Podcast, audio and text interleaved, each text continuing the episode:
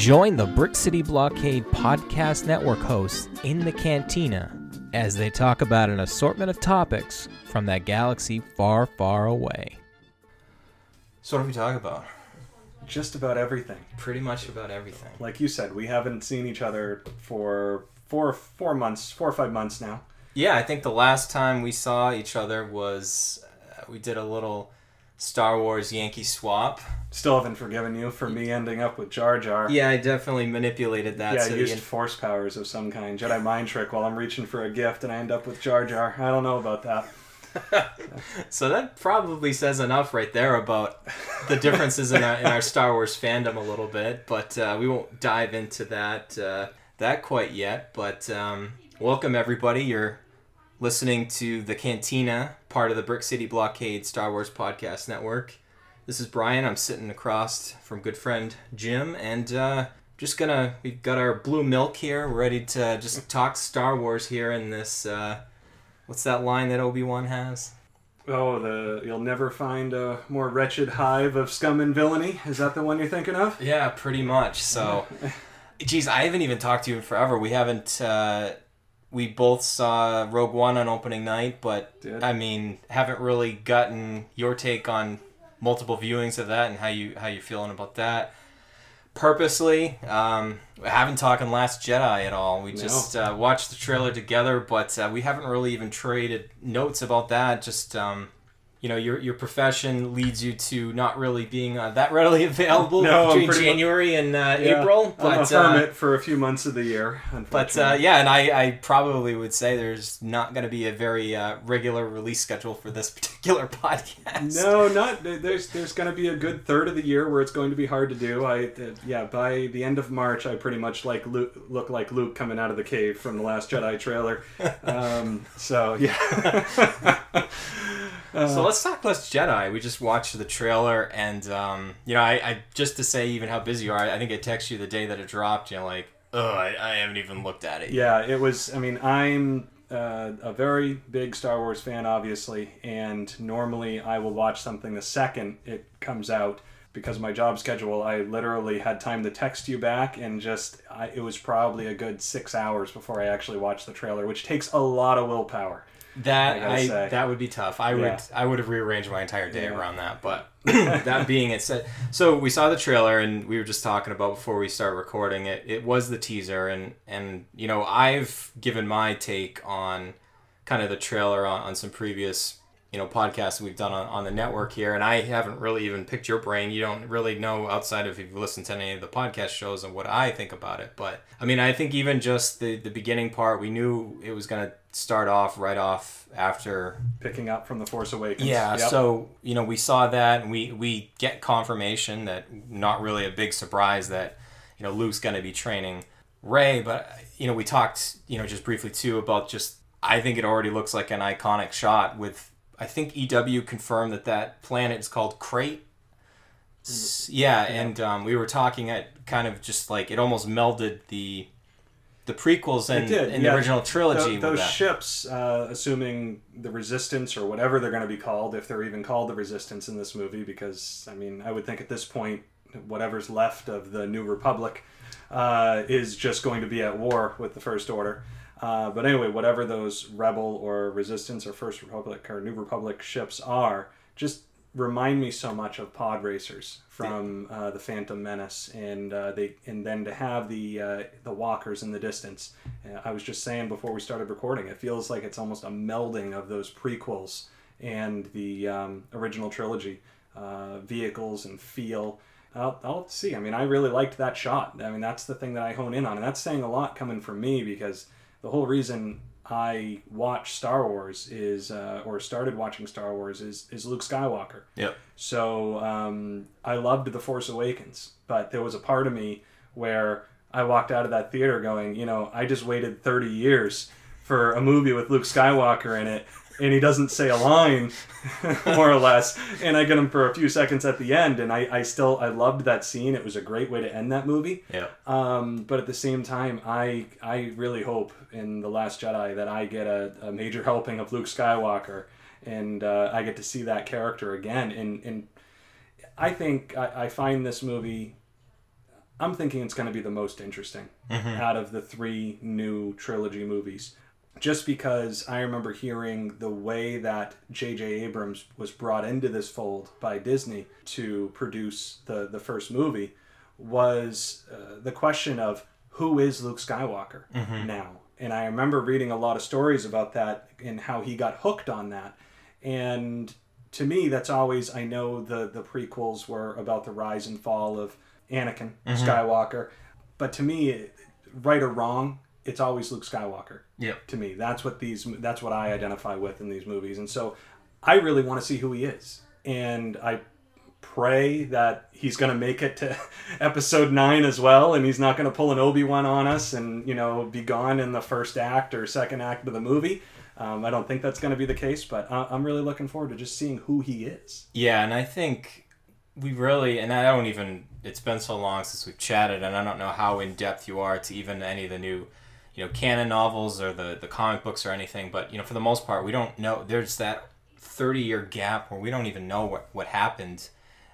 Uh, to, you know, we've gotten some glimpses, you know, The Force Awakens kind of, we got some you know questions answered with you know with Han Solo. We know that he's tried to start a, a new academy. We know that it failed. We don't know really any of the specifics about that, but you know I don't know if you had a chance to watch the Last Jedi panel, um, the a Star Wars Celebration, but you know basically there's a couple different things that you know Daisy Ridley said and then Mark Hamill. But the one thing I keyed on and uh, Daisy said is like sometimes when you meet your heroes, they're not who you think they are and I really what wonder what the psyche of Luke Skywalker is because he his nephew is turned to the dark side. Mm-hmm. Uh, we don't know if he knows about Han Solo yet or not. We know that whatever he tried to do was obliterated, and he has to start all over. And you know, there's some different theories and stuff, and that's one thing that we like to do on the podcast network. Not only keeping things positive, but you know, just theories and stuff. But the theory is that either you know he's just gone into hiding because he just is either checking out because he's like i you know whatever i do it's going to be the wrong thing so that's when i'm mm-hmm. going to go in hiding but there's some other theories too that he's become so powerful as a jedi like potentially he could be the most powerful force user the star wars you know air quotes galaxy's ever seen mm-hmm. even more so than you know than yoda or whoever else that you know maybe he's doing that to protect the galaxy. And it's just it is so fascinating. And I, I really love that Rian Johnson has really keyed in on that aspect. And it's going to be i think just as much as the force awakens was kind of han solo's swan song mm-hmm.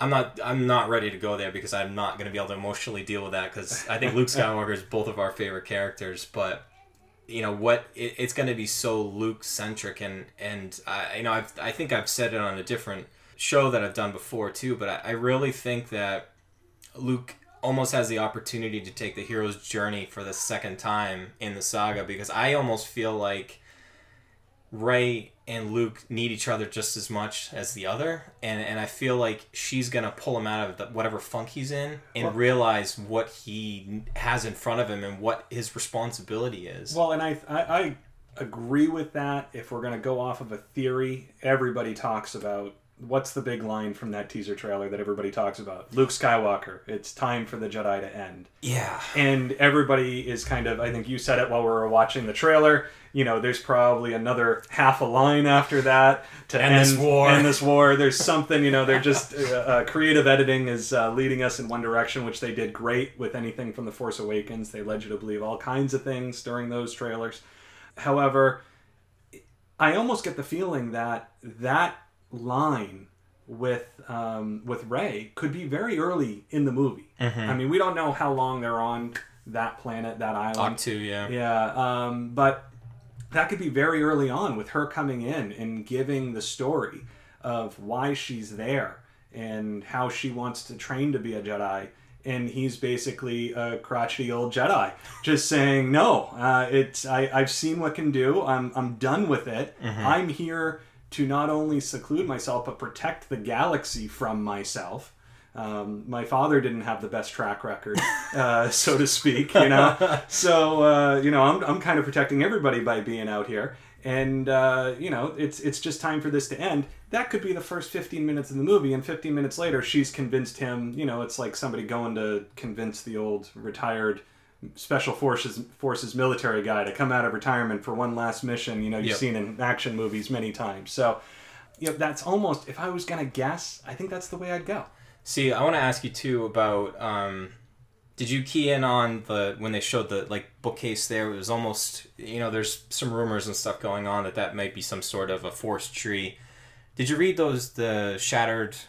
Um, No, I didn't read Shattered Empire. not no, sh the like the four run of comic series leading up to Force Awakens. no. Well, anyway, so spoiler, eh, it's been out there for like two years now. So, um, but basically, Luke breaks in with Poe Dameron's mom, and they break into an Imperial facility and steal two um, Force tree saplings, basically, and he gives one to Poe Dameron's mom. They plant it on Yavin Four, and we don't know what he did with the other one. So, you know, whether this is something that you know was already on Ahch-To, did he did he plant that? But to me, it looked like a bookshelf with Oh, a bunch of like old books and I took it as meaning that's all that he salvaged from hi the devastation that was his academy. That's what I and, and I kind of feel like um, the little bit that there is out there about Luke Skywalker in between Return of the Jedi and uh, and actually I think this happened in a book earlier. It was one of the newer books that came out Yeah, around the Force uh, Awakens. What is that one with him in it where he uh,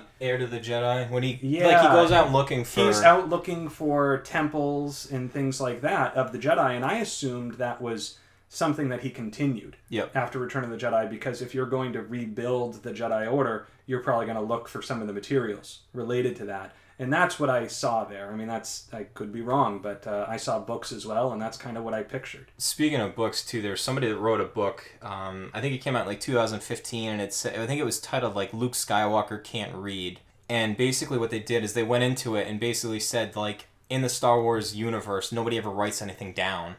They're reliant on technology to retain a lot of uh, historical stuff, and that, you know that's why you know going back to the prequels a little bit, they had the the Jedi library there, all electronic. Nobody ever has any books or anything. So like the fact that there was actually a book there. But I take that back. Now I'm thinking back in the Marvel Comics series that's running out. Luke actually runs and gets Obi Wan's uh, journal, and he reads through that, and he kind of sees like a little bit what Obi Wan did on his time on, on Tatooine. But you know, for the most part, like who knows? And and I've talked to and I've talked to Robin before and, and Chris that maybe even in the prequels, the you know the Jedi Order as we know it wasn't how the Jedi Order was in the Old Republic, basically. And maybe over time they lost their way a little bit to the mm-hmm. point where they were duped by a Sith Lord. But maybe see, I I really want Luke to be able to find out like basically the Jedi Order and the prequels was they had it all wrong. That you can there's the the term Gray Jedi. I think Pablo Hidalgo is gonna pull his his bleeping hair out at this Yeah, point yeah. because you know you can't be a great you know if you're a great Jedi you you're either you know it unfortunately there's the two extremes you're a Jedi or a Sith. You might be in the middle. and I know that you probably aren't up with a lot of the stuff in Star Wars Rebels, but the, you know, there's this character called the Bendu, and he, he prides himself on basically being in the middle. Mm-hmm. And, And is he a for, is he a Force user? yes, He is. Okay. Because I always it, it, the way I've kind of, and that's it. Now I know that it's wrong. Uh, but the way I thought about it was more like um, Santaka. Yep. Um, you know, people like him. Uh, the, the Guardians of the Whills. Yes. You know these. Maybe a little bit force sensitive might be the word. Mm-hmm. Um, were the people who were almost in the middle, and because if you had the power to become a Jedi was what made it so you were going to be one extreme or the other because mm-hmm. you're going to be pulled to one side or the other if you have that much power. It's just the way the force works and the whole bring balance to the force. Yeah. And I, I find it kind of strange that the Jedi are always, you know, there there's this notion that the it's almost like one needs the other to exist. That's the way the Force has balance. If you're going to have an extreme that is the Jedi, and Jedi are supposed to be just this righteous group, right? Uh, all good. You need to have the other side if you're going to have balance. And I find it strange because people just assume that you want to eradicate the Sith, but I don't know if the Jedi can do that. And maybe that's why something that Luke Skywalker now knows. If he's out there, there's got to be another side. So if there's somebody as powerful on the light side as he is. Mm-hmm. If there's always balance, if the Force always comes into balance, that means there has to be an opposite on the Sith side. It's just I always found that interesting as far as bringing balance to the Force. It seems like the only way to truly bring balance to the Force and not have the Sith, the ultra evil side, is Mm-hmm. to not have the ultra light side either. And I think that's what's so to me intriguing about Snoke. And I, I, I personally think that Snoke is Snoke. He's this new character. Hmm. You know, and I'm still reading through a lot of the canon books. I mean, I've got them over my shoulder here, and, and I'm still I'm trying to get into. Uh, I keep trying to start Thrawn.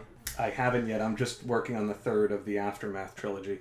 That got Which- really good. That has grown on me so much. It I know was- that we talked a couple of years ago, and I know when the first one came Oh, out, you're it was like, torture. you're like, oh, I don't know about this, and I'm No. like, based on your recommendation, I, I held off for a while, but I really loved Life Debt, and Yes. um, Second one pulled that series out of the fire, really, for me. And I actually really began to love a lot of those characters. Me, I in again, as you alluded to at the beginning, I'm not the biggest prequel fan in the world, uh, but Bones is a Yeah. hilarious character, and just I, I've quoted it to my son now. You know, if we're doing something, I'll just you know, if I screw something up and I break something, I'd be like, you know, I have performed violence is you know the quote around the household now because he, he says it at the most opportune and funny times. But uh, yeah, there are some good characters in that. I like, Yeah. uh, is it Sinjir? The, yes, yeah, the ex Imperial. Yeah, he's one of my favorite characters in that. But anyways, and I you know obviously won't get in there, but basically I think there's this intrigue about the outer rim. The, Jakku's basically kind of out on the outer rim, and just there, there's this whole unexplored aspect of the Star Wars galaxy that we know about. And you know, going way back to like Star Wars Legends, and hmm. you know, with Thrawn, and, and basically in the Yuuzhan Vong, and we've talked about all that other stuff. And it'd be interesting to see like how much of that ever do they kind of extract and, and pull back in. It I love the fact that they brought Thrawn back. Yeah, he is. I mean, if you're gonna hone in, and I, I I- obviously there's going to be differing opinions because the expanded universe was gigantic. You know, the Legends expanded universe. But Thrawn, I think most people, if you read three books, Mhm. you read the Thrawn trilogy Yep. from Legends. If you read anything out of the expanded universe, and uh, to bring him back in, I think is fantastic. And I, uh, it's just going to happen. We know it's going to happen at some point. I can't wait to see him in a movie. He's gonna be in a movie. And they did great. They did. Um, you know, not to give any spoilers at all, because I don't think I don't believe you've uh, got up caught caught up with Rebels, but a lot of people complain that they kind of slow rolled him and his involvement and and whatnot. But when the, he finally was done playing his long game, everyone's like, "Oh yeah, that That's that him. was that was good." Yeah, he is so calculated and cold. It's, And then they had wrapped up the season three of Rebels. I'm looking at the, the Funko Pop here that they, they have for him. But um, they wrapped that up, and then right before Star Wars Celebration was when the Thrawn novel came out, and I believe that actually takes place before that. Um, and, and obviously, I know you know Scott and Robin. They've already they've read through it and given it rave reviews. So I think I'm like six pages in. I just was on vacation recently, and I just haven't gotten the time. Well, to- you were just saying, you know, you're wondering how much they bring in of Thrawn and his race. Um, I know the the third aftermath book. Uh, they, I was just reading this. You know, it's in the last twenty five percent of the book. He's mentioned in there. Oh, so you've gotten to that point. Yeah, right. I'm reading it on the Kindle, and of course, you know, the word Thrawn comes up in a sentence, and it shows you how many people have highlighted that section, and it's, you know, 175 or something highlights of that area. Everybody's keying in on it. And, um, but they were talking about the only reason. He, I, the wording was somewhere along the lines of the only reason the Emperor kept him around was because of his knowledge of what's beyond the Outer Rim and how to leave the galaxy Yeah. for this contingency plan, partially. And so that was kind of telling me they're saying his people came from beyond the outer rim, which is exactly the way it was in Legends. Um, so you know, it sounds like they're going to keep some of that intact, which is good to hear. It's funny how this conversation can just go all over the all over the place, just talking about a Last Jedi trailer here. But yeah, you know, I, I think that uh, going back to something I was saying earlier before we went on these wild tangents, and I apologize because we're going to do this all the time. That's why this is a we don't have anything in front of us about what we want to talk about. It's just where the conversation goes, you know, here in the cantina. But I really think that Luke is going to find what the original Jedi Order was meant to be. That's my main theory coming out of this, and and I feel like they always associated to, and you, you saw it play out in the prequels with basically, you know, you're not supposed to, you know, you're not supposed to love and all that other stuff, and, and obviously we know that the impact that that it had on Anakin, and basically, I really do think that Anakin basically was manipulated by Palpatine. I mean, basically, if you look back at it, I mean, it was this mat. I mean, Palpatine is still, I think, one of the most important characters in the entire. You know, he's spanning, and he still has an impact on the, on the sequel trilogy mm-hmm. without us even having to be present. But is the extremes that the Jedi Order was going to at that point to basically have everybody be robotic and without feeling, and it's just that's maybe it's more towards the middle in terms of not necessarily using like I'm not going to sit here and choke you with the force mm-hmm. or you know use you know force lightning and everything and you know force powers would kind of associate with with the dark side but is it going to be okay to lack some of those social norms and stuff that was like forbidden basically because at that point then you're more apt to be fall to the dark side at that point yeah because you're you know that it's wrong I, I don't know. I in it, I also I, I look at what the uh, the prequel showed us, and you're right. There was so so many extremes. It's almost like um, obviously there's a lot of ties to religion, and you look at uh, is what the Jedi Order was in the prequel era. Was it an extremist? That's the thing of of, of that particular. Uh, if you, I don't want to call it a religion, but no, mm-hmm. let's let's use it because it's the applicable word at the moment, I guess. And over how many, I mean, millennia, right? Mm-hmm. They've been around. That's a lot of time for people with a lot of power to evolve. Mm-hmm. And uh, there can be factions, and factions can overwhelm and become a majority, and then lead the whole order in another direction. And is that where we had ended up in the prequels? I and I think that's kind of along the lines of what you you might be saying. Has it become something that was just extreme? And uh, God, I hope so. Because if that's not extreme, I'd hate to see what the Jedi Order would look like if it was extreme. well, that's the thing too, and it's just funny too because it, there, it's more, it's most, it's almost gonna, you know, when when George Lucas first developed Star Wars, it was very much there. There's good and there's bad and there's morals, and it's supposed to help, you know, young children. You know, you know, he said always said, and it famously has always said, you know, Star Wars is meant to be for twelve year olds. I hmm. mean, I think it all helps us feel like 12 years old again for the yeah. most part. But, you know, where was I going to go with this? I'll probably edit this out and probably forget, and this will be in the in the in the live show still. But where we're going to have more characters kind of in the middle that it's questionable if they're good or they're bad. You know, going back to the you know the character we were just talking about with with Sinji or the you know ex Imperial, he's technically doing things for the the New Republic, but he's definitely skirting some of those doing yeah. bad to do good. Well, yeah, but we saw that in Rogue One. Yeah, I mean that's Cassian Andor, isn't it? Yeah, it is. I mean, and that what a what a great opening. Here we go on another tangent. Now we're off to Rogue One.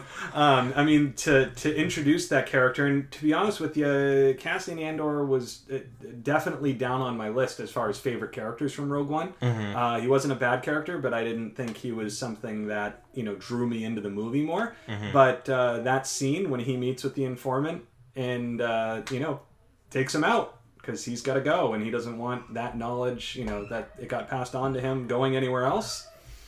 That i think that spoke a lot about what the rebellion was a you know wasn't all goody two shoes you know? It's not all mon mothma and her great white robe type deal. I mean there's been like a lot i mean there's famously a lot of people that are out there like with youtube channels and and whatnot and just trying to produce content that maybe content isn't there but you know, I, I've seen a couple ones that are kind of kind of silly. You kind of almost laugh it off a little bit, but they're have made going back to your extremist point. Like they've actually some people have tried to make the case that actually the rebels are actually the bad guys. Mm. That you have a you know a democracy. You have Empire some... did nothing wrong. Reddit. If nobody's ever gone there, oh. go to Reddit and find the Empire did nothing wrong subreddit. It's fantastic. But go ahead. I just had to. Yeah, but I mean, basically, if you think about it, it, it almost is kind of to that. It, you know, you could make a case that. Um, you know, obviously we know that the Empire is evil and they're doing, you know, evil things to suppress people. But I mean, on the other hand, too, you're I don't know. It's just... they kind of go into this a little bit in uh, Lost Stars. I haven't read that one. You yet. haven't. That's actually a really good book. Yeah. Um, as much as it is uh, a love story, and you know, one person, it's almost like a Romeo and Juliet, where you know, one person ends up Empire, one person ends up Rebel. With that being said, they go into that a little bit because at the beginning, if I remember correctly, I was one of the first uh, new books that I read. Um, so it's been a little while, but everybody is training in an Imperial Academy. Mm-hmm. And as they graduate, some of them end up on the Death Star and the first Death Star. And, um, you know, so they go into that a little bit where after that is destroyed by the rebels, um, some of the Imperial people talk about how it's a terrorist act. And you hear that a little bit more through some of the other books, um, how it's viewed. And there is, I guess, from a certain point of view, um, you know, Obi Wan had it right all this yeah, you can see that. Uh, so no, I, I agree. It's um, it, it is there is this way to look at it. Um, but then when you get into what the Empire was doing to planets like Kashyyyk, uh, and just slaving and general horribleness, there was just so much corruption in. I mean, they're they're elitists. They're they're Yeah. racist. They're the reason Thrawn is such an oddity in the Empire. And He's an alien. He's an alien, and the reason why it says in aftermath the only reason the emperor kept him al- around was they're they're saying, hey, he's an alien. Mm-hmm. This is the only way that we're going to tolerate in him because there's some type of use we can't get from somebody who's not an alien. yeah. So yeah, the one thing too, I I wish they would have had a little bit more about it because I feel like we don't get, we'll probably get this in a in a future Last Jedi trailer, but the insurmountable odds that are against the Resistance or whatever we're gonna call them now, they wiped out. Oh, it's the pri- um, something Prime, Hosnian Prime. So basically, the Star Killer base took out Hosnian Prime.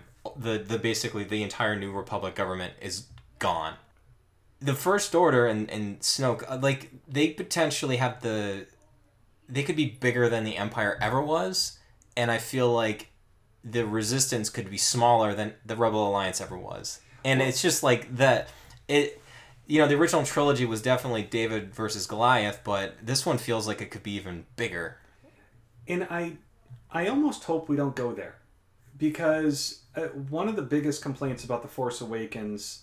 Um, some of my other friends, you know, I remember talking to them, and they said up until Han Solo shows up in the Force Awakens, they felt like they were watching some of the best sci-fi that they had ever seen. yeah um, and they they felt from the moment that Solo appears uh, walking into the Falcon that it becomes uh, you know their phrase was more fan service. We had to tie it in and make it feel like the original trilogy, and and it was too much. Okay, a small group of fighters blow up a big round thing, you know, and, and you can see that. And even if you look at it, the the whole Star Killer base. I mean, there's basically a trench run yeah. And then you get into the interior of this thing and it's like flying into the second death star Yep. and blowing you know and it's like okay I, I get that. It didn't bother me as much. I loved the movie. Yep. um, but i can see how it bothers other people. So to go again to a david versus goliath i just i feel like we've done that enough now in star wars. I want to see them break some different ground. And we haven't seen two equal sized powerhouses go against each other and there's something to be said for that too yeah um you know it, it- it's it would just be an all out galactic and i would love to see more evenly um, matched space battles And you know what? Too, you just maybe me realize something too. I mean, they took out the the government, but doesn't mean the entire fleet was there. So But they did, you know, they did. Uh, how much of it was propaganda? But Hux's speech uh, before they fired off the uh, Star Killer base, they taught. He said something to the effect of their precious fleet, you know, was gonna be destroyed. So I mean, I've always been under the impression that a lot of the New Republic's fleet was around Hosnian Prime, but at the same time, we don't know how big the First Order was. I never got the sense that they were um, as big of the original Empire, and how much of it went up in smoke on Star Killer Base. I mean, Uh, see, I don't know like as much as we think it is. Like I, I, I that's why the intrigue about the Outer Rim is, you know, they could have been amassing. Hmm. Who knows? and to this point, actually, I don't know how many people, if you've ever talked to anybody, I don't think you and I have ever talked about this, but when you watch The Force Awakens, mm-hmm. um, oh my God, his name is escaping me right. Poe, Poe Dameron, he gets taken prisoner mm-hmm. on Jakku. He gets taken, and he looks around. He's he's like getting. He's like, all right, all right, you know, stop pushing me. And then he almost does this double take and he looks around and it made got, gave me the feeling that the resistance had no idea that they had star destroyers like well here's the thing and it ties into bef- uh, before the awakening that the book that had the three characters and basically and i read that yeah. So there was something in there that they talk about. I, I can't remember if it was leia that had said it but basically there was some sort of an accord that they knew that the first order existed and they could repurpose the imperial fleet or, or something to that extent but they basically whatever guidelines or, or uh, an agreement that they came to basically said that they would not be creating new ships, new technology, and they were supposed to be like contained to a certain point. And I don't know if it was in the novelization of The Force Awakens, but I think it actually goes into that a little bit more in depth that you know, he basically realizes they've been duped all this time. That basically, like, that isn't what a Star Destroyer hangar is supposed to look like. Yeah. So, it, it took. A, it was just a very, uh, and I think it's it an underplayed point yeah. too. Unless you really pay attention when you watch that scene, it's like he's amazed at what he's looking at. Yeah, and it just says, you know, I'm in deeper than I thought I was, pretty much. So you know, while we're talking Force Awakens, and this is what we're just gonna do on this show is just jump around all the time. It was actually I had recently had gone when Rogue One came out on on digital. I I was like, all right, I'm gonna watch not release order, but chronological order. I was going to start with Phantom Menace and go all the way through. Mm-hmm. But it was actually on my, and I don't even know how many times I've seen Force Awakens now. It's probably close to twenty. Yeah, um, I'm, I'm probably you. Uh, you know I really enjoy the film, but it's funny and as I've had more of a, a more of a musical ear when I'm listening for you know little cues or something from from John Williams. It's funny when Finn rescues uh, Poe, and they, they have the, he pulls them into that uh, the hallway there. You need a pilot. Yeah. The, there, there's the faintest hint of the Force theme there. Really. And I don't know what it means, and I you know I've talked to Robin and stuff. Well, isn't uh, see I don't know I haven't read much about you were mentioning a story with Luke and Poe Dameron's mother. Yep. Right, and so I haven't read that. Now I'm gonna have to read that. But uh, Force sensitive, right? She was. It, it, don't they hint at that somewhere that uh, Poe's family well he had the tree outside so basically and they don't even know is like you know is he because he grew up around one did he be eventually become you know for if you think and i so I actually char- at, his character wasn't even supposed to make it out of Force Awakens I, though. So, but the funny thing is, is I after hearing that little cue, I'm like, you know, there people have made arguments that you know maybe Finn is Force sensitive, but I've really started to think as the movie went on that I feel like Poe is the one that was if you just realize how good of a pilot he is, yeah. it's ridiculous. Which like, actually is one of my favorite scenes of that movie is him blowing everybody up along Maz's castle. Yeah, I, I mean, I just what he does there. I mean, it's like incredible. And then you know we just joked about you know having a, a trench run 2.0, but you know what he did there was you know pretty incredible. So. Mm-hmm obviously he's not a force user, but maybe he's just in tune to. It's all the X-wing. He has the special X-wing. it has nothing to do with the pilot. Yeah. Come speaking, on. going back to this trailer, I am like terribly upset that that black X-wing fighter may have bit it. They show that explosion in the hangar. Yeah, that's right. Yeah, with with Poe. Yeah. Um, oh, so, anyways, that but, is a fantastic. That is an awesome vehicle too. Yeah. Uh, you know, I feel like we're gonna get more about you know as more of these trailers kind of come out, we'll, we'll get some more. And this is just enough to whet the appetite a little bit. It, it's funny because I watched everything having to do with the Force Awaken trailers multiple times. And coming out of the theater after finally seeing it, one of my thoughts was, you know, I kind of wish I hadn't watched all those trailers. Because the idea of going into a Star Wars movie brand new having new characters plus the characters that I originally got attached to the series for in it, I almost would have loved to have been surprised by some of it. And I saw so much great. I mean, it's like seeing a movie where they put all the good lines in a movie. You know, all the yeah. all the best lines in the trailer. Um, and that's not what I'm saying happened in this case, but uh, I go back and forth, and I kind of wonder uh, if I have the willpower to you not don't. watch trailers, you I don't. don't. Thanks for the faith. I appreciate that. Um, again, it would probably be pretty hard to do some of these podcasts and not talk about what's going on. I'd have to just plug my ears and no. Um, but yeah. But speak. Rogue One did the same thing. Like there was so many times during when we got out of seeing Rogue One that I was like, I wasn't. I I, I really liked it, and I, I you know, I you see the, these articles and stuff all the time. Oh, rank all the Star Wars articles, you know, one to eight, or you know, Yeah. what. I'm really getting to the point where I've really struggled to do that. That I enjoy. I mean, just have this deep love for Star Wars that I just I I, I view it all. I can drop three of them right off the bat. Well, I I don't even need to make the list. Well, but still. Yeah, you got me. But see, I I appreciate them, and I know that you don't. We're gonna get into this. Oh, I this know. is a They're- whole I'm actually podcast. planning on a whole episode of Yeah. the, just debating the two of them and, and trying to keep it positive and respectful. But I don't know that might be difficult. But um, it, you know, the the things that we saw, you know, I, it was even the end when you saw you know Jyn on the top of the tower there. I was like, here comes the Tie Fighter. I love that scene too in the trailer, and that was when I got the uh, the Blu-ray not long ago. I'm digging into the special features because I'm like, I want what happened to that? I was hoping they'd have deleted scenes. yeah. And I don't know if they do in other copies, like maybe there's another version that has it, but I was really disappointed there were no deleted scenes from the, the Rogue One uh, Blu ray re- release. And uh, it, it had me going on YouTube, kind of finding out what the deal was with some of those, specifically that. And I did find there was somebody who broke it up and had some information as to. And I guess that was never supposed to be in the movie, supposedly. Um, and They I'm just like, do like special effects Yeah. and cool things and just say, hey, if we did this, what does it look like? And, and I think Gareth Edwards actually did.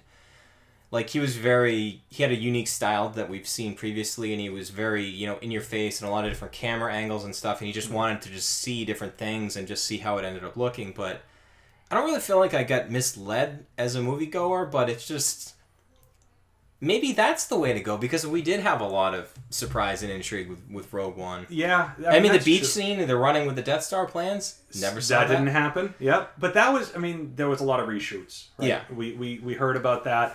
Um, a lot of people got very very worried when they heard that Well, I there think were it was just a- extensive reshoots. I think they just wanted to tighten up the ending, that third act, because I think it got so long and drawn out. yeah. I, and I actually think it has a good pace now. Like if you, from when they land on Scarif to you know basically the end, obviously it's just it's just boom boom boom. that whole movie doesn't stop. it really doesn't. You watch that movie, there is not a lot of you know. You're not going to get up and go grab a beer or something because if you're seeing that for the first time, because there's no lull, there's nothing. Um, so no, that's just. Uh, I agree though. That third act is well paced. I guess would probably be the phrase to use. There's it, it was well done, and it, whatever they reshot was probably worth it because the end result turned out to be very good. You know, I was just at um, Walt Disney World for we had a family vacation. We went down. I had the opportunity to go to the launch bay, and it's something I mentioned on the live podcast um, a week ago or whenever we had that. That they had a um, in the they had a, a video that you could watch. It was funny. I went with my son, and we started watching in the middle of it. He goes, Daddy, what are we watching? I thought this was Star Wars, but it was most of like. You know, just all the creators and, and Kathleen Kennedy and talking about the love of making it and stuff. And you just see I don't think they had gotten to the point to include Rian Johnson in that, but they had Gareth Edwards, and you just these guys grew up, you know, just like you know, just like what we did. They just the love of it, and it's almost like they're somebody in the video, and I don't know if it was Kathleen Kennedy, basically said they're almost like caretakers for what George Lucas did because they're all they're all you know they're almost proteges of, of George Lucas. They Yeah. that they don't want to make a bad Star Wars movie.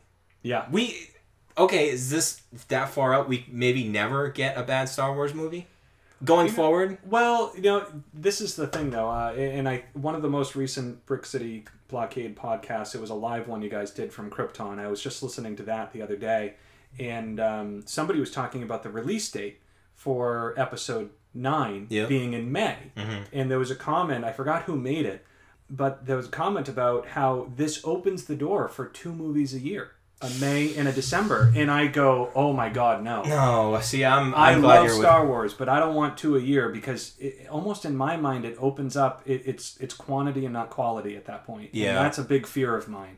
I think the one, even the one, we've now seen it. We've gone 2015. We've had basically two straight holiday seasons where we've had a, a movie, but if I'm just hoping they made the switch to go back to May. Like I've really liked having going to see a Star Wars movie multiple times around the holidays. But there's something about also having the release in May. May. Well, it's the traditional. It's the traditional one. I mean, every like George Lucas's birthday is in May, I believe, uh, and that's one of the reasons. Um, See, I'm, I'm big enough Star Wars geek to know these no, things. I know, you know? but obviously that's why you're on the show here. That's why we're actually recording a conversation that we typically probably would have had anyway. that's the whole the whole gist of this thing. But yeah, it's I don't know. I, I think I think the two gets to be the point where you okay, well it drove everybody crazy that everyone's like, okay, when's the trailer happening? And anybody that knew anything, basically, even if they used the same game plan as the year prior with Rogue One, we knew we were getting the teaser tra- teaser trailer in April. Mm-hmm. It just coincided with Star Wars Celebration. I mean, anybody that expected it to be before then was just kind of kidding themselves. Right.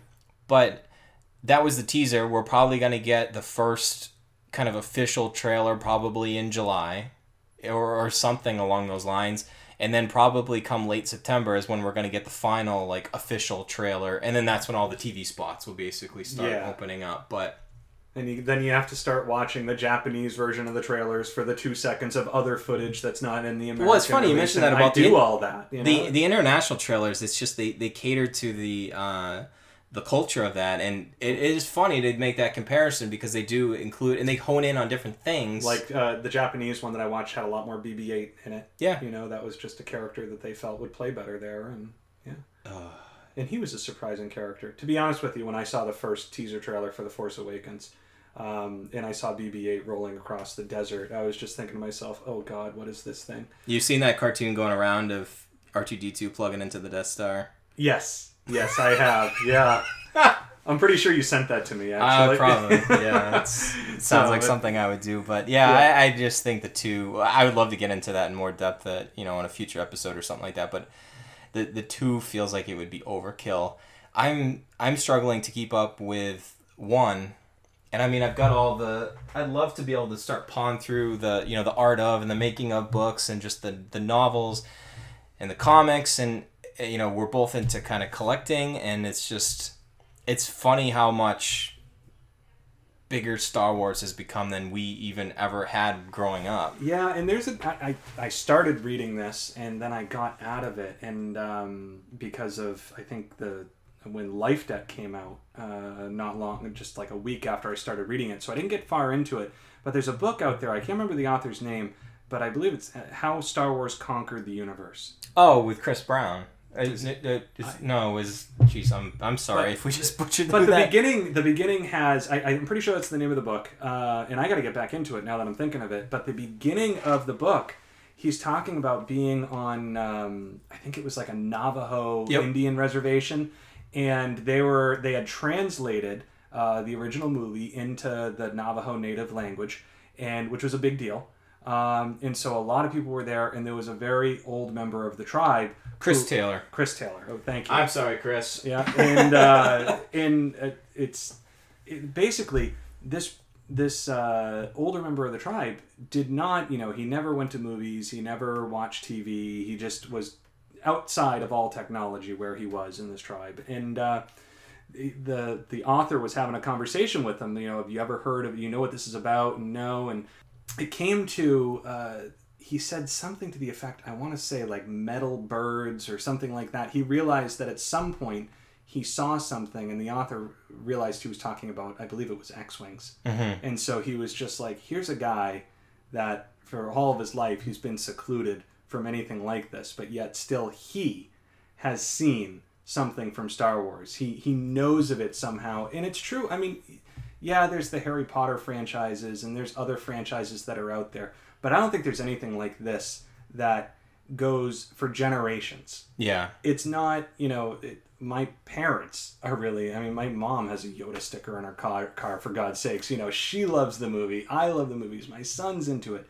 And, you know, that's three generations there. Yeah. And I know Harry Potter hasn't been around long enough to be like that quite yet, but there's just something about this where it's almost a language in, in and of itself. We, you watch a show and there's just an off comment about a Jedi mind trick, mm-hmm. and it's it's not a sci-fi show or anything. I mean, there's a British show that my wife and I like watching, QI from England, mm-hmm. um, and it's just this funny uh, um, panel quiz show, and there's got to be a couple of Star Wars references per season. Yeah, just offhand comments. There's nothing like it, and that's one of the things that makes it great. I think. Yeah, amen. So, geez, that's the trailer. So basically, I think we can probably sum that up. We're probably both pretty excited about that, and we don't really know anything. And we say it all the time too. We don't pretend to know anything, everything. I mean, you were talking about how to keep up with everything. I mean, basically, I was trying to keep up with the Marvel comics, and I know Robin and Scott do a really good job about that. But I basically just had to say, I'm like, I gotta cut something out. It's gotta be, it's gotta be that. Yeah, I mean, I've wanted to get into it. Um, in my it gets excuse- expensive too. Yeah. I mean, every month, and yeah. you know, you're talking four or five bucks, even if you get them digitally or, or go to your comic shop. But you know, I I try to make the determination. I'm like, okay, if there's different levels of canon, I don't want to get back to how Legends used to be treated with like the you know ABC, you know George canon, you know whatever it is. But basically you know if there's anything that really happens that's that impacts the Star Wars galaxy in a big way, I'm sure I'll hear about it. Yeah. I mean, I really do enjoy the novels, and I've enjoyed kind of to going through there. But um, well, the movies are it, right? I mean, that's what Star Wars is. Yeah, it's the movies, and everything else that goes along with it are really for people like us that want more detail. Yep. We want they we want to flesh out the galaxy. We want to know more backstory. I mean, most of the movie going public goes into The Force Awakens and doesn't walk out of there and go, boy, I really want to know more about Poe Dameron and his parents. You know, whereas we are like, oh, well, look, a book about his parents. Yeah, let's read it. You know, we, we want to read that stuff. We're going to eat it up. Um, but that's, when it comes down to it, it's just the movies. And so everything else, I agree. I mean, it's nice to have those there mm-hmm. where if you can't get enough of it, it's and there. if you have the time, you can go and you can immerse yourself in it and you can be in that galaxy more than just the movies. Um, but I agree, there's almost so much of it now that you do have to be a little uh, choosy about it. I, I think of the, the joke about, um, I remember somebody saying, when you get married, you need to choose between the NFL and college football because one Saturday, one Sunday, and your wife just isn't going to be able to deal with you watching TV for both days straight, you know? So you got to pick one or the other. And uh, you got to be a little choosy with your Star Wars stuff. I mean, you, you still need to actually make money to buy all the Star Wars merchandise. Yeah, so, you do. Uh, so you got to cut something out. But I think also, too, I, you know, I, I would I, I could give credit to the right person and I would but somebody has made I've I've heard a podcast before where they made kind of an offhand comment where you know, down the line there may actually be like Star Wars historians that there's so much in the galaxy. Sign me up. I mean, yeah. I mean, that's it. Let's just start. Let's found the company right now. But yeah. basically, I, I, something about Lucasfilm and Story Group and all that other stuff. But it's just it's almost so much to know. But I think the thing that's great about Star Wars is it's it's there if you want it. There's so much that you can do, and even if you don't like something about it, or like the example, Jar Jar. oh God, excuse me, man. you might have to get that cough looked at, yeah, but sorry. you can. You also can just put in whatever time that you have, or and I mean, you know, not to make light of how expensive it is to keep up with everything too. I mean that that can be a leading decision and to say like, okay, well, this is where this is kind of as far as my fandom will allow me to go at this point. Yeah. But the good thing about you know, there's so many other great Star Wars podcasts out there and, and stuff like that. There's people willing to, to share and talk about it that uh, you can still feel like you're not missing out because there'll be somebody out there talking about it. Yeah. And actually, you know, to kind of go off in another area, something I wanted to talk about because we we haven't talked about this since since it happened, uh, is the loss of Carrie Fisher. Yeah. And I know we try to stay more positive on these podcasts, um, but really when it comes to uh, people in the Star Wars universe and how positive they were, mm-hmm. uh, she was at the top of the ladder. Yeah. Um, she was amazing. And uh, it's too bad that we're not going to get to see her. I'm, I'm happy that she was a part of episode eight. Yeah. Um, and that's part of the teaser trailer as well that we've been discussing. Yeah, you, you see, see, her from behind, and it's. You made a comment earlier uh, how people the, the directors and the producers that are coming onto these movies they're almost like they're keepers yep. and that's one of the things that reminded me of carrie fisher because she has a great quote out there when she's talking about going to these different uh, conventions and meeting with fans and to have somebody like her be part of such a big franchise and be one of the original catalysts of that franchise and she really got it she tried to connect with the fans and mm-hmm. she used to say i'm not princess leia Leia, but I am her keeper. Mm-hmm. And that kind of hits home.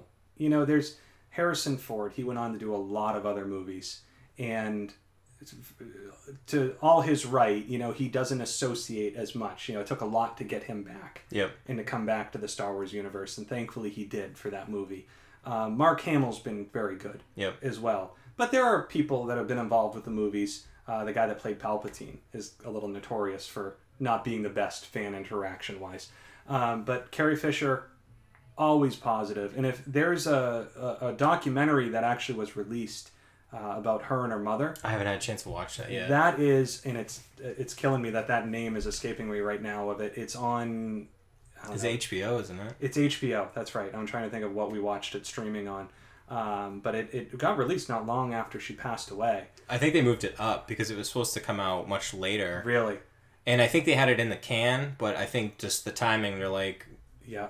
why would we sit on this? It was it was awesome. yeah. And um, it's a little weird because there's a big difference in Carrie Fisher the last two years and Carrie Fisher 10 years ago. Yep. Um, but she was still uh, an amazing person um, and somebody that I really regret now not, you know, it.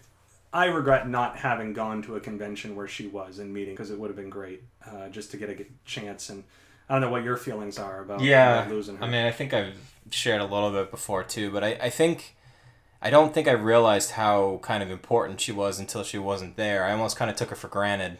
Uh, if that sounds weird or bad or whatever, that I, I think everybody kind of realized the impact that she had when she wasn't there. And I, I think it all just, just kind of brought it home too. Like, you know, they're not all going to be around forever no. but uh, I don't know. I, I've shared within the past too about you know should they, uh, you know, she's all you know that that quote you had said before too is, you know, it's right on. I mean, she is you know Princess Leia, but I almost feel like they have to give somebody else the chance to play Princess Leia to do the character justice, which I think would also do Carrie Fisher justice. I feel like if they write her out of a crawl, you know, they say, um, you know, in a crawl, like, oh, you know, General Leia's ship was destroyed by the First Order. Yeah. That's cheapens what she what she meant, and and uh, as much as I was a big fan of like some of the CGI work they did in Rogue One, you still had that like uncanny valley of just like you know that it's not. Yeah, Tarkin was. The second time I I like it, him. I, I like it. I'm happy with the way it was done. Mhm. But I find myself, because I know Peter Cushing is long since gone, um, scrutinizing it. And I don't know if it's I'm noticing it because I'm scrutinizing it so much, or if it that it's just that obvious. Um, my wife was uh, blown away by him Yeah. in that movie. Um, I thought the Princess Leia actually looked better than the Tarkin, but I seem to be in the minority on that. Most people say the other way. I think they're about equal. Yeah. Um, however, with Rogue One, uh, the fact that they got unused footage from the original movie of the red and gold leader That was awesome. blew me away. I loved that. And if there's a way that there is footage from The Force Awakens and um, The Last Jedi of Carrie Fisher's character that they can somehow work in and lose her in episode 9, I, I think that's probably a long shot to be able to do it, but maybe that com- combined with some CGI, they'd be able to pull it off. I 100% agree that somebody like Princess Leia uh, can't be written off in the opening crawl. No, and I just if they didn't, nobody can foresee any of that stuff, and I just can't imagine that they had filmed anything that they could potentially tweak in some way to do a fitting end. It would have to be something pretty Are- massive. Are we discounting the possibility that somehow uh, in post production they were able to redo something in The Last Jedi where she doesn't make it out of that movie? Well, that's the thing too is would something have happened to her that would potentially have been really nail biting to say is she gonna make it or not?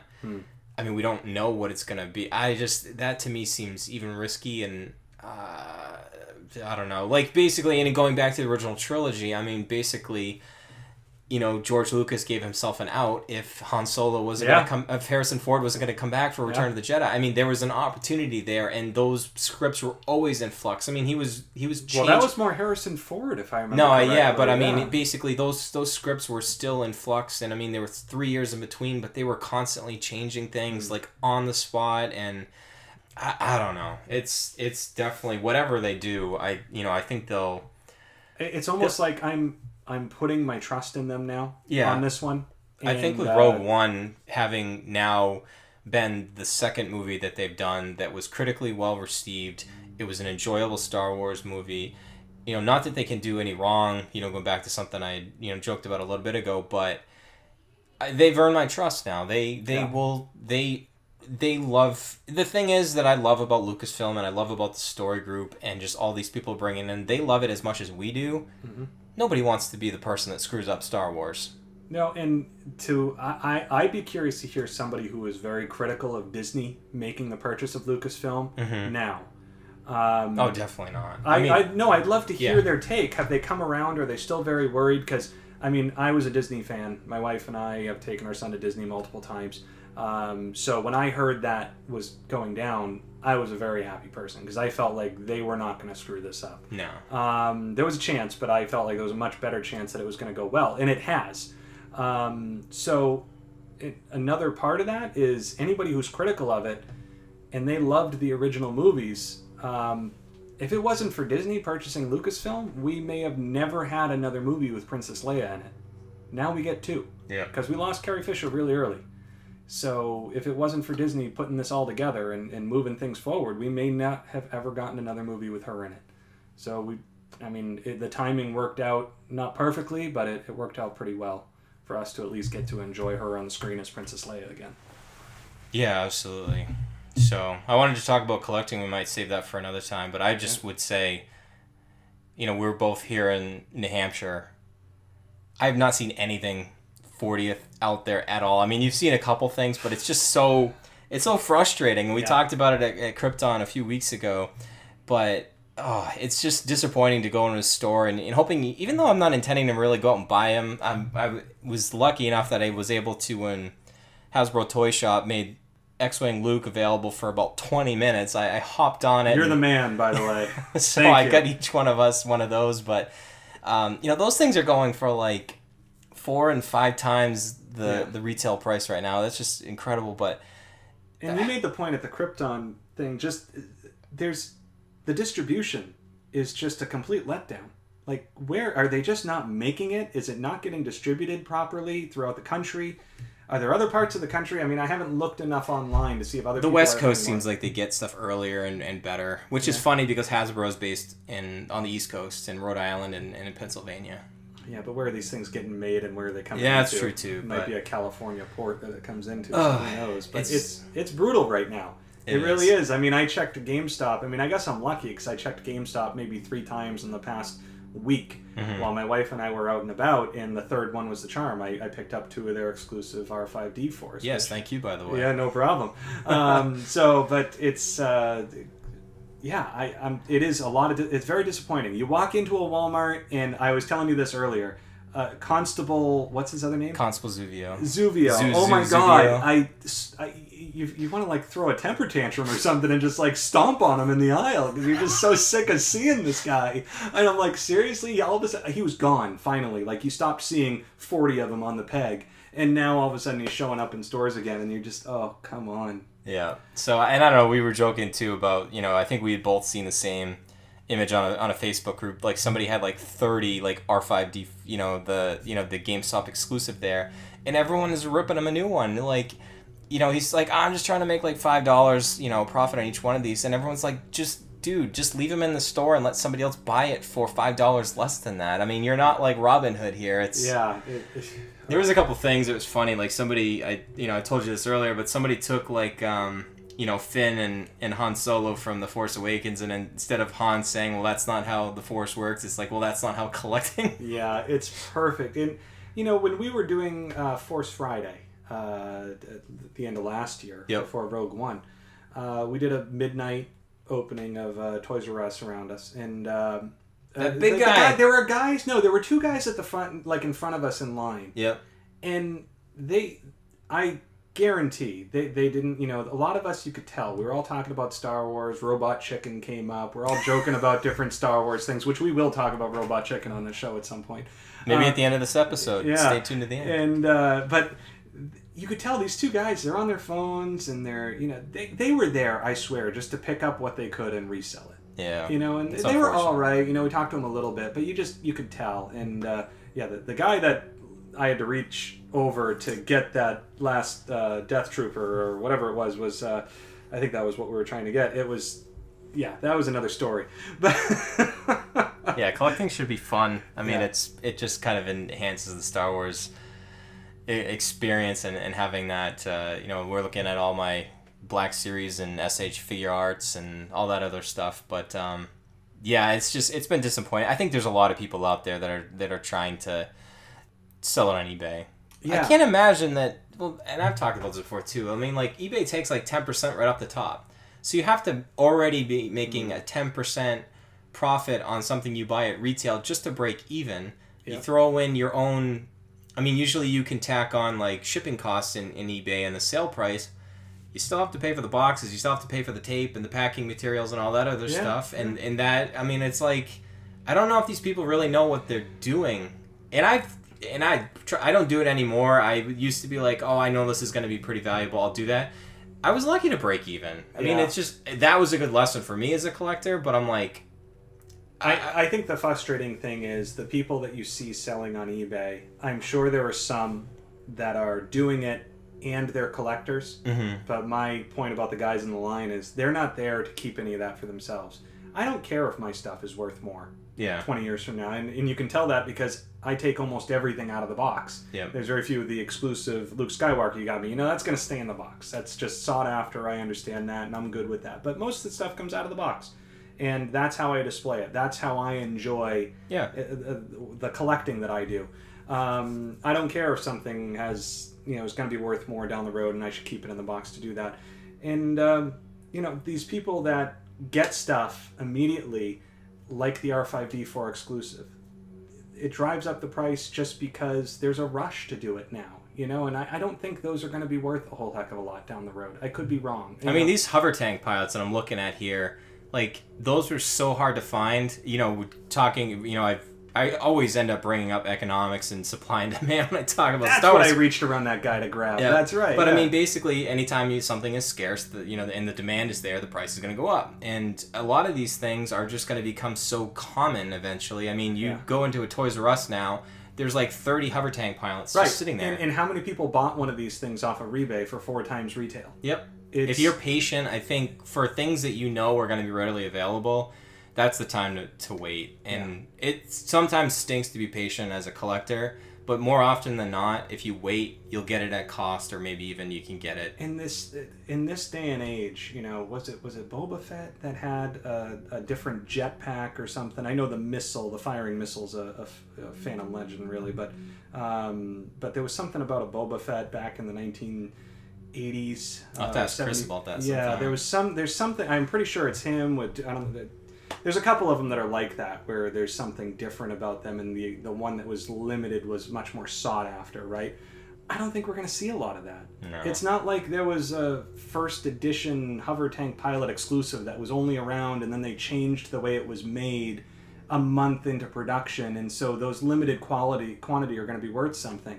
We're just not in that day and age anymore. I don't think. Where I think people are still latching on to that part. So. yeah. Well, like you said, it makes us feel like we're 12 again. We're, you know, playing, Playing with, with toys. Yeah. So you remember that stuff and the Star Wars figures that you sold at a yard sale mistakenly when you were younger. That kind Ah, of I thing. So- hear horror stories about that all the time. I never had like Star. We were joking about it too before we started. I mean, the only Star Wars toys I had growing up were like some of the micro machines from like the early '90s, and yeah, it's probably a good thing that I didn't. Uh, Uh, first movie I remember going to see was Return of the Jedi in the theater, and uh, I had the Ewok Village. I had all kind. I had all of them. Um, so it makes me pretty nostalgic for. I'll, I'll be interested to talk to Chris. I'll Yeah, like to see his get- collection at some point. I want to get you and uh, and Chris on one of these shows coming up too. He's got an affinity right now for the the um, Republic Commando. oh yeah. He's got a lot of those. Kind of like I have my Shore Trooper shrine over there too. So, Yeah. Oh, So I think it's a pretty good first episode. I think, think? it is too. Yeah, I mean, I uh, I'm looking forward to kind of. I think the whole idea is to talk. Uh, we did a lot of topical stuff today, Yeah. uh, but maybe get into some off-topic and uh, uh, You know, like favorite parts. moments, favorite, least favorite moments, Yep. least favorite trilogy. We were talking about the prequels, and I really want to do something where you, you know, I have to find like five things I like about the prequels, and you have to find five things that you can't stand. oh, that's to that's reverse not... to reverse rules. You know, okay. and to really balance the force. Into, yeah, we're gonna balance. We should, so there you go. You got a good name for that segment. We're gonna have to throw that in there. Um, so, but it's.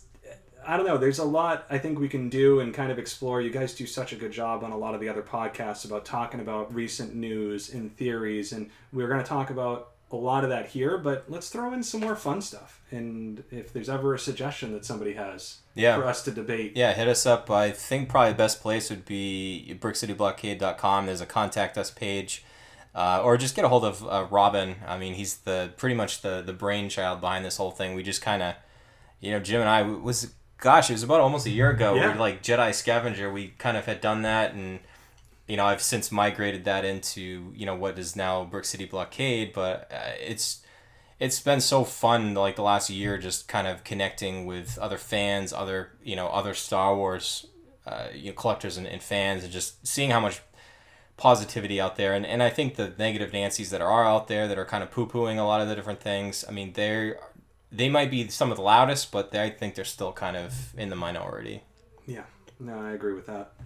So yeah, it worked That's out wrap. well. I enjoyed it. That's a wrap. I know we'll uh, we'll have to eventually get you on social media so we can actually do a plug time. But I would just tell everybody to subscribe to the podcast network on iTunes and head over to brickcityblockade.com for collecting news, news in general. Uh, you know, everybody else does a lot of really good job, and it's a lot easier to. We all have time constraints. It's easier to do things as a larger team than it is as as a one person uh, operation. So hopefully enjoyed this first episode of the Cantina. And uh, like Jim said, if you have any suggestions, send them along. But we'll see you next time, whatever that is.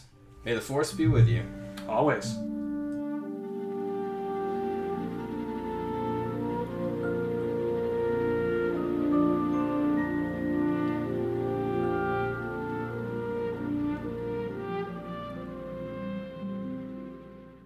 What the hell is an aluminum falcon?